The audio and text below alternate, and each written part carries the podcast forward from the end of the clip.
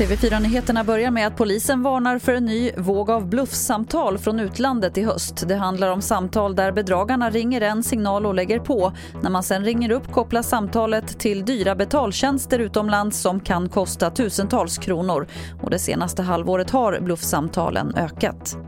Så till Belarus där protesterna mot regimen och mot president Lukasjenko fortsätter. Och Belarus-experten Martin Krag på Utrikespolitiska institutet säger att Lukasjenkos situation blir allt värre. Lukasjenko blir mer och mer trängd för varje dag och eh, han hänger på en skör tråd i dagsläget. Det kan gå fort nu ifall han tvingas lämna makten. Han själv vill nu se någon typ av transitionslösning på någon typ av medellång sikt men frågan är om han klarar av det. Hans legitimitet är ju kraftigt försvagad. Och till sist kan vi berätta att det inte blir några statliga lånegarantier från den svenska staten till flygbolaget Norwegian.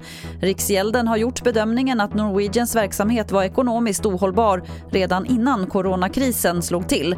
Beslutet kan inte överklagas. Det var det senaste från TV4 Nyheterna. Jag heter Lotta Wall.